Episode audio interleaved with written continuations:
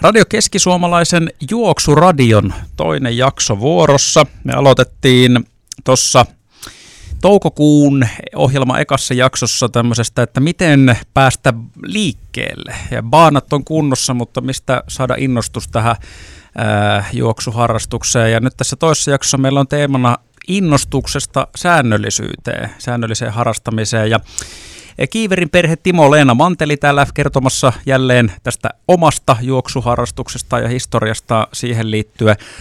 Miten jos nyt teiltä joku tulee kysymään, että mä oon muutaman kerran käynyt lenkillä ja ei nyt ollut edes niin pahaa, ihan ok, niin mitenkä tästä saisi semmoisen säännöllisen jutun, miten lähtisitte vastaamaan tämmöiselle tyypille? Toi on hyvä alku sinänsä, että on jo käynyt muutaman kerran, mutta sinänsä vähän hassu vastaus, että liiku säännöllisesti. Eli pidä siis sitä, että kaikenlainen liikunta ja hyötyliikunta ja työmatkat, kaikki on plussa, eli harrasta semmoista, mutta että nauti siitä, älä tee sitä liian vaikeaa, koska ei kukaan pysty harrastamaan semmoista liikuntaa, että mikä aina joka kerta tuntuu, että pitää niinku puristaa itsensä kaikki. Että pitää olla semmoinen mukava, ja sitten se, että säännöllisyys, rytmi, luoda siihen, että minkälainen rytmi siinä on hyvä olla, että se tietyllä tavalla pitää sen paketin kasassa, että jonkunlaisia omia tavoitteita on hyvä olla. Ei ne tarvitse olla mitään suuria massatapahtumia tai muuta, niin jonkunlaisia pieniä tavoitteita. Onko muuten teillä esimerkiksi, jos miettii teitä kolme, teillä on varmaan kuitenkin kaikki harrastatte juoksua ehkä pikkusen eri tavalla ja eri määriäkin voi olla. Onko teillä jonkinnäköinen semmoinen treeniohjelma vai veättekö te ihan omien aikataulujen mukaan? Kun on niin pitkään jo juossut, on, on monta kymmentä vuotta sitä harrastanut, niin tavallaan on semmoinen tullut jo siihen niin selkeä tapa, että kyllä sitä sitten niin kuin se on muuttunut tavasta. Tavat ja tottumuksethan on tiukassa. Niin sitä sitten lähtöä muutaman kerran viikossa, viikossa lenkille ja sitten kun huomaa ne vaikutukset, niin kukkahan ei taho itselleen pahaa ehon taho, vaan tavallaan niin kuin siitä tulee niin hyvinvoiva olo, energinen olo, pääkoppa voi hyvin, kroppa voi hyvin, niin sitten sitä tulee lähtenees uudestaan. Ja sitten on tietynlainen rytmi, että niin kuin mä ajattelen, että vaihtelevuus ja monipuolisuus on aina tosi tärkeä juttu. Eli juostaa eri kilometrimääriä, juostaa eri maasto, milloin maastossa, milloin kovalla, otetaan vauhtileikittelyä, että kaikki tämmöiset vaihtelevuus, monipuolisuus, muut lajit, niin ne tukee myös sitä, niin kuin, että se pysyy säännöllisenä pitkään, tai siitä tulee semmoinen säännöllinen tapa, että teillä esimerkiksi kuntosali on siinä ohella sitten, ja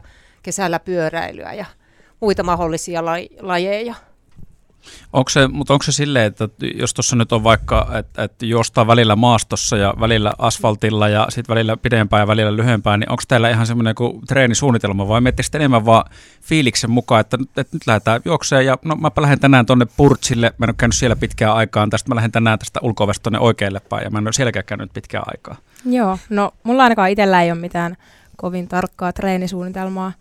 Joitakin se tietysti voi motivoida ja niin ottaa eteenpäin, mutta mä ehkä huomaan, että itselläni se motivoi eniten, että voi, voi mennä niin kuin oman fiiliksen mukaan ja tarpeeksi joustavasti, että no tänään on tällainen fiilis, että voisi lähteä vaikka maastolenkille ja tänään voisi lähteä pyöräilemään. Että niin kuin sellainen tietynlainen joustavuus, niin se vie ainakin itseäni eteenpäin. Niin sen takia ei ehkä mitään sellaista kovin tarkkaa treenisuunnitelmaa ole, mutta totta kai semmoinen pieni, pieni kaava on ihan hyvä olla, että on jotain suuntaa. No minua auttaa se, että on tota selkeä suunnitelma ja semmoinen niin auttaa. Kyllä voin tietysti muuttaa spontaanisti niitä suunnitelmia, mutta selkeästi viikossa mulla on semmoinen ohjelma, että pitää olla yksi pitkä lenkki, eli se on noin vaikka 20 kilometriä kerran viikossa. Sitten siellä on tämmöinen intervallityyppinen, missä juostaan nopeita ja sitten ihan peruslenkkejä ja sitten kuntosalia ja palloilua siihen sekaan. Et mulla on ihan selkeä semmoinen, mitä mä suunnilleen toistan, kuusi kertaa viikossa on se ohjelma. Mutta tämähän on nimenomaan onkin se juttu, että, että tavallaan kun ihmisissä on hirveän paljon eroja, että jotkut tarvii mm. todella järjestelmällisen eh, strukturoidun systeemi, että päivässä, vaikka nyt maanantaisin tapahtuu kelloaikaan tuo ja tuo jotain ja keskiviikkoisin jotain, mutta jo, joillekin sitten ehkä riittää, mantelin tapaus ehkä ku, ku, kuulostelin, että olisiko enemmän semmoinen, että tiedostaa sen, että milloin on aikaa ja sitten kun on mm. aikaa, niin sitten voi touhuta ja tehdä jotain. Joo, ja tuo oli tosi tärkeä pointti, tuo joustavuus. Onhan myös kroppaa kuunneltava, että palautuminen nousee tosi tärkeäseen asemaan, vaikka kuin säännöllisesti harrastanut, että jos on vaikka kehossa semmoinen olo, että, ei, että on tunnistaa sen väsymyksen, niin silloin täytyy rohkeasti levätä, että oman kehon kuuntelu on tärkeää. Joo. No hei, tämä oli oikeastaan nyt sit tavallaan toinen avainsana nimenomaan tähän säännölliseen harrastamiseen liittyen, eli palautuminen, koska mm. näinhän voi myöskin, jos nyt aluksi ihan ekassa jaksossa puhuttiin siitä, että se innostuminen, että pääsee ylipäätään liikkeelle, voi olla haaste. Toinen haastehan voi olla se, että innostuu ihan hullun paljon ja innostuu ihan liikaa. Että sitten aloitetaan nollasta ja vetäänkin sitä tuommoista Timon tyyppistä osastoa, että kuusi kertaa viikossa, niin jos tavallaan lähtötilanne on nolla, niin se ei välttämättä ole hirveän hyvä tämäkään. Että miten tavallaan toi tuosta omasta vinkkelistä, tuosta palautumisesta, niin mitä siitä sanoisitte? No joo, se vähän miestäni tuntien voin sanoa, että tota, se kuntopohja on jo riittävä, että hän pystyy pitämään tuomosta, että pitää olla riittävä kuntotaso, että pystyy noin strukturoidusti menemään ja, ja tuota, harrastamaan, että minähän on esimerkiksi semmoinen mukavuusjuoksija, eli vaikka me tiedän, että juoksuun toisi laatua semmoinen äh, intervalliharjoittelu, vauhtileikittely, mä oon äärettömän laiska. Minä vaan tykkäsin jönkötellä sitä samaa niin kuin 10-20 kilometriä, jos ne pidemmät lenkit, niin taas saasta tahtia, mutta sehän ei vie eteenpäin, että miehestä täytyy ottaa mallia ja mantelista täytyy ottaa mallia, että välillä pitää leikitellä.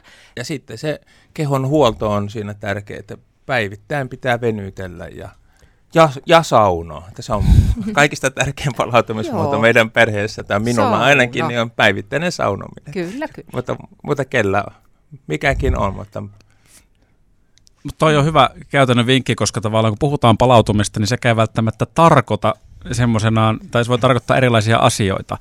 Öö, venyttely, sauna, onko jotain muita tämmöisiä vaikka konkreettisia palautumisvinkkejä? No ihan vaan lepääminen, että tuossa just auttaa, auttaa pitkälti se joustavuus, että vaikka olisi suunnitellut, että nyt käyn tämän ja tämän verran lenkillä, niin sitten jos, jos vaikka onkin kroppa väsyneempi tai tulee jotain muuta, niin että on sitten armollinen siinä, että ei ole nyt pakko mennä ja että nyt täytyy levätä, jotta jaksaa myöhemmin paremmin ja, ja enemmän. Sekin tuli vielä mieleen, että tuossa herkästi, jos se innostuminen lähtee ihan lapasesta, ja että tavallaan sitten lähdetään sitten nollasta ja vetää kuusi kertaa viikossa, niin tota, siinä tapauksessa nimenomaan tämmöinen palautuminen voi olla se, mitä ei välttämättä edes muista tai edes huomioi. Sitten vaan koko ajan, että no eihän tämä ole mitään treenaamista, pääsin tuon treenaamisen makuun, mutta, mutta siis aivan erittäin oleellinen osa sitä treenaamista, nimenomaan tämä palautuminen ja se kropan kuunteleminen.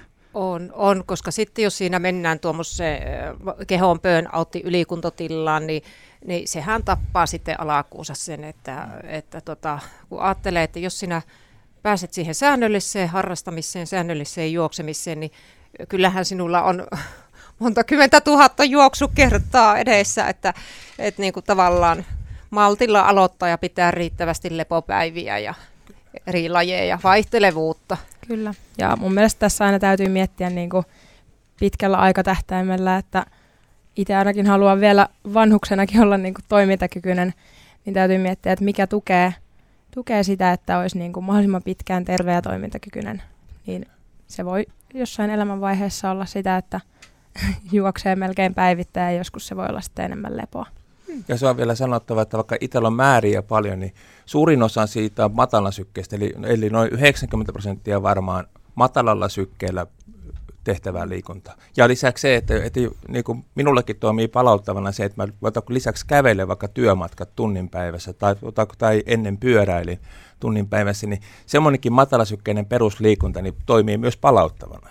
On erilaisia tapoja. Ja siis aivan oleellinen huomio myöskin tämä, koska se, että kun puhutaan treenaamisesta ja säännöllisyydestä, niin, niin, niin tavallaan kun ihmisillä on erilaisia ajatuksia palautumisesta, niin voi olla myös siitä, että mitä se treenaaminen on. Ja monillehän se voi tarkoittaa sitä, että jos ei sydän tuu kurkusta ulos ja saat pyörtymisen rajamailla, kun sä tulet lenkiltä kotiin, niin ei ole ollut mikään treeni. Mutta erittäin oleellinen huomio just tuo, että, että tavallaan matalasykkeistäkin pitää olla paljon mukana. Kyllä. Kyllä.